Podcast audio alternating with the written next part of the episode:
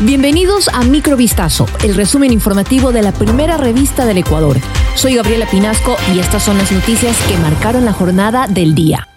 En enero de este año, el presidente Guillermo Lazo encargó a una comisión presidida por el economista Augusto de la Torre elaborar un paquete de reformas para el Fondo de Pensiones del Instituto Ecuatoriano de Seguridad Social IES. El motivo, el sistema es insostenible, tal como está planteado, y es posible que en unos años no haya suficiente dinero para pagar las pensiones a los jubilados. Entre los planteamientos está elevar los años de aportes. Actualmente una persona se puede jubilar a los 60 años y cuando haya cumplido 30 años de aportes, pero con las reformas necesitaría 35 años. Este miércoles Augusto de la Torre explicó en detalle el plan y entre los cambios que se proponen está también el de obligar a los trabajadores autónomos a que se afilien, es decir, a los profesionales abogados, médicos, ingenieros, periodistas, entre otros que trabajan por factura. Esto ya es una obligación en la ley de la seguridad social que está vigente desde 2001. Sin embargo, no ha sido respetada ni hecha cumplir por las autoridades.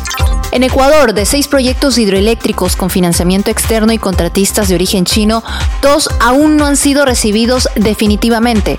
El de mayor envergadura, Coca-Cola Sinclair, y el más pequeño, Quijos. Un tercero, Mazar Dudas, avanzó parcialmente porque se cambió de contratista tras el incumplimiento de la firma china. Y la constante es el precio final, siempre es mayor al valor inicial de la obra, sumado a los litigios judiciales por graves fallas o por corrupción. El cambio de matriz energética fue una promesa del gobierno de Rafael Correa que se planteó hace casi una década. El principal socio en esa ambiciosa apuesta para generar energía limpia fue China. Conozca las fallas, los litigios y los casos de corrupción recurrentes en los seis proyectos hidroeléctricos ingresando a vistazo.com.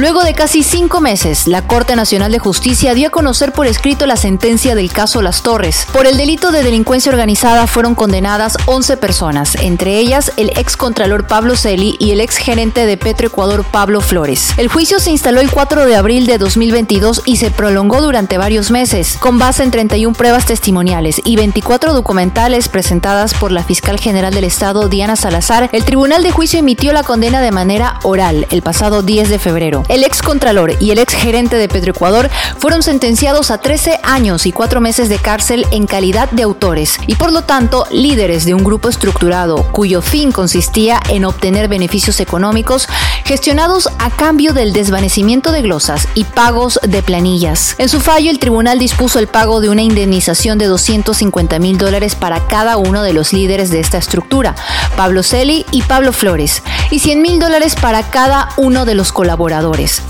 Una turista mexicana con nacionalidad estadounidense fue trasladada a Guayaquil la tarde de este miércoles 5 de julio, luego de ser atacada por un tiburón en la isla de Baltra, en Galápagos.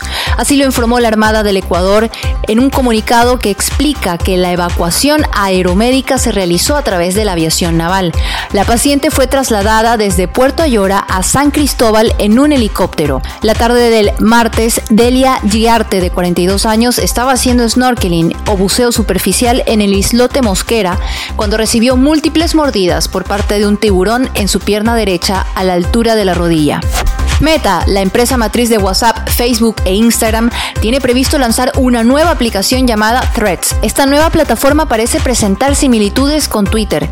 El lanzamiento oficial de Threads está programado para el próximo 6 de julio de este año y los usuarios de iOS y Android podrán descargarlos desde la App Store y Google Play respectivamente. Anticipándose a su lanzamiento, ya se pueden visualizar en la tienda una lista de funciones y características que prometen una experiencia amplia y diversa. Entre estas se encuentran opciones relacionadas con la salud, bienestar, compras, información financiera y ubicación.